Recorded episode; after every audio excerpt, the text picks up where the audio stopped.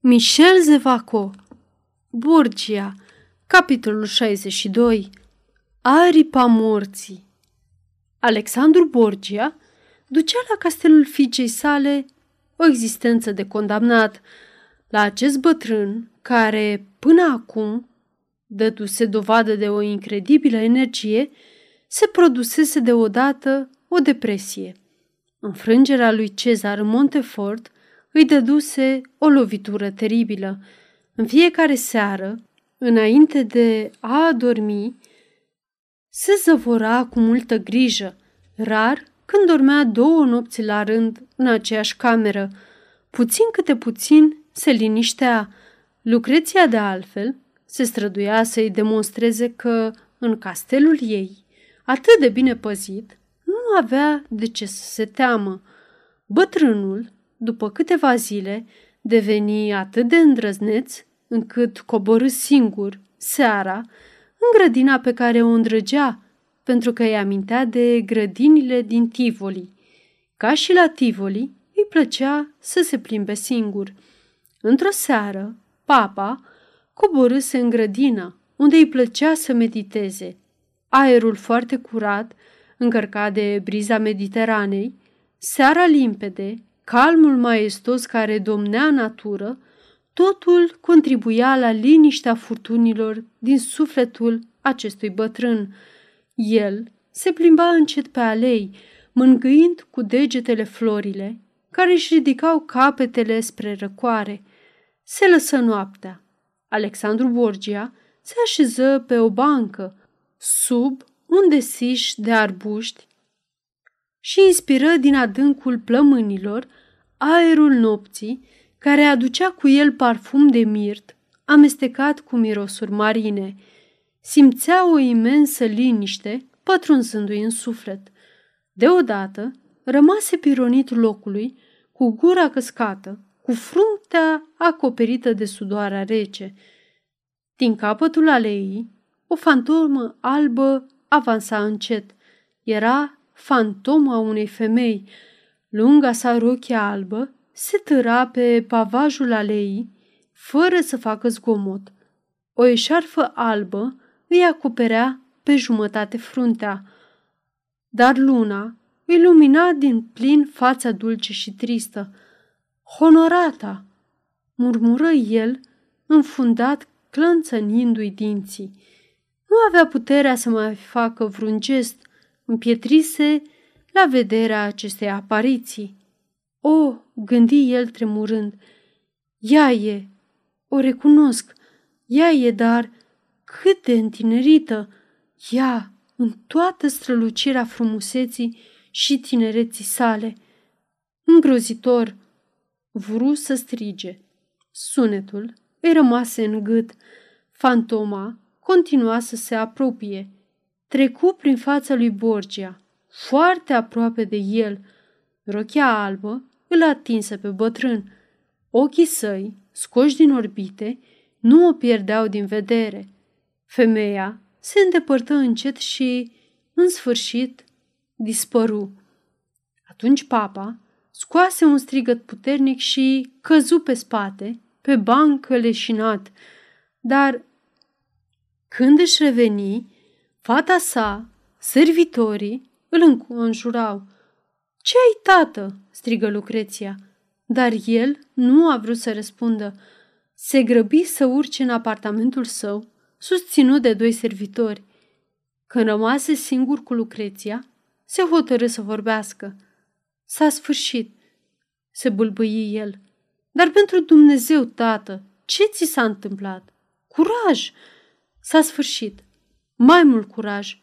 Pentru nimic. S-a terminat, îți spun, căci aripa morții m-a atins în această seară. Fantoma albă, care îl atinsese cu rochia ei pe bătrânul Borgia, se pierduse pe aleile bogate ale grădinii, în timp ce Lucreția, în grabă, îl urcă pe tatăl său în apartament. Ajunse la o poartă din aripa dreapta a castelului și, urcând un etaj, intră într-o cameră mare, dar simplă. Această fantomă, această femeie lăsă să-i cadă șarfa și, așezându-se la fereastră, lăsă privirea să-i rătăcească pe marea brăzdată de razele lunii. Oricine a cunoscut-o pe contesa honorata, omorâtă prin otrăvire de către papă, ar fi crezut că o vede retrăind în această tânără fată. Această fantomă sau, mai curând, această ființă vie, era fata nefericitei contese, era Beatrice, sau, pentru a-i lăsa minunata și poetica poreclă, sub care o cunoaștem, era Primula. De când fusese închisă în castelul din Caprera, trăia separată de restul lumii. Primele opt zile trecură pentru prizonieră în nimicitoarea și groaznica mizerie morală pe care o creează singurătatea și tăcerea absolută.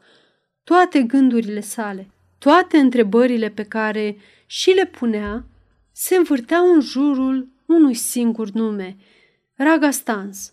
Ea îl pronunța încet, pentru a-și da curaj în momentele de disperare.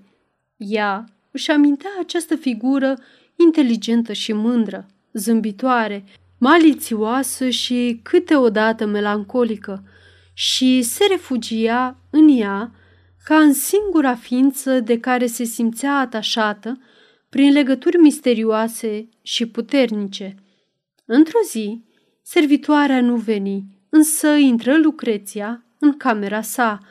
Primula, cu un gest rapid, se asigură că micul său pumnal era la locul său. Se aștepta să-l vadă intrând pe Cezar în spatele ei. Dar nu era. Liniștită din acest punct de vedere, primula disprețuia să-și privească vizitatoarea. Aceasta o contemplă în tăcere timp de câteva minute. Apoi spuse încet, cu ironie, Semănați perfect cu contesa Alma, mama dumneavoastră. Aș zice că sunteți chiar ea, dar ea avea trăsăturile obosite de necazuri, fără îndoială și părul aproape alb. Fiecare din aceste cuvinte era o lovitură de pumnal în inima primulei. Totuși, ea nu tresări, își impuse să rămână nepăsătoare. Lucreția continuă după o lungă tăcere. Am venit să vă informez asupra a ceea ce v-ați dori. Recunoașteți că nu v-am făcut niciun rău. Vă urăsc, este adevărat, și îl urăsc și mai mult pe bărbatul pe care îl iubiți. Dar eu nu sunt un călău ordinar. Ceea ce vreau e să vă fac să suferiți. Trebuie să vă atingă pe amândoi în inimă. Probabil că vă caută. Să aibă răbdare. Îl voi anunța unde sunteți când va sosi momentul. Apropo, vă anunț apropiata vizită a fratelui meu Cezar. O tresărire imperturbabilă a primulei o făcut pe Lucreția să înțeleagă că, de data asta, lovitura a fost dură. Fica lui Borgia a avut un râs de satisfacție. Această vizită vă deranjează?" întrebă ea, exagerând tonul de neliniște. Ar fi păcat. El vă iubește atât, scumpul Cezar. Dar primula își reveni și nu mai tresări. Lucreția se retrase după ce aruncă o privire asupra nefericitei copile. Primula scoase un oftat dureros. Forțele sale ajunseseră la capăt, izbucni în hohote și mușcă șarfa ca să nu fie auzită plângând. Lucreția ajunse în apartamentul său gândindu-se cu voce tare. Da, seamănă cu mama sa în mod izbitor. Cine știe dacă asta nu m-ar putea ajuta? O, să termin distrugerea acestui creier atât de puternic odinioară, să-l stăpânesc definitiv pe papă prin superstiție și pentru că vede noaptea stafii, să-i ațățăm una. Și atunci, stăpâna absolută a acestui bătrân, cine știe dacă nu voi putea încerca vreo mare lovitură și asupra Romei. Zilele se scurgeau încet și erau îngrozitoare pentru primula, condamnată la tăcere în această cameră unde era încuiată. Singura consolare era să se așeze la fereastră. Atunci, mai multe ore, ea examina orizontul albastru al Mediteranei. Ea își dorea fierbinte să poată vorbi cu cineva, cu oricine, sau să schimbe măcar câteva cuvinte, să se plimbe pe aleile acestei frumoase grădini pe care o avea sub ochi. Într-o dimineață, când se trezi, nu-și mai găsi hainele. În locul lor, o lungă rochie albă, un voal alb. Primula lua mai întâi hotărârea să rămână culcată. I se părea că această ciudată substituire de haine ascundea vreo cursă ticăloasă. Dar în curând se temu să stea dezbrăcată, nepregătită să se apere. Se îmbrăcă cu rochia albă care, de altfel, îi se potrivea foarte bine. O oră mai târziu, ea o văzut din nou pe Lucreția. I se păru că expresia feței îi se îmblânzise, că ura dispăruse din privirea ei. Nu vă voi deranja prea mult, spuse Lucreția cu o blândețe ciudată. Vreau doar să vă spun că, începând de astăzi, în fiecare seară, veți fi liberă să coborâți și să vă plimbați prin grădină.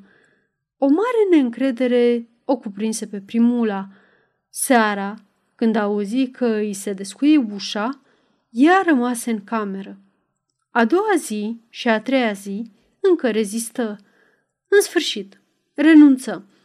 Speriată, ezitând cu mâna crispată pe pumnal, ea coborâ, făcu câțiva pași, apoi îndrăzni, parcurse încet aleile, fericită până la lacrimi că poate atinge și respira de aproape florile pe care le iubea atât de mult.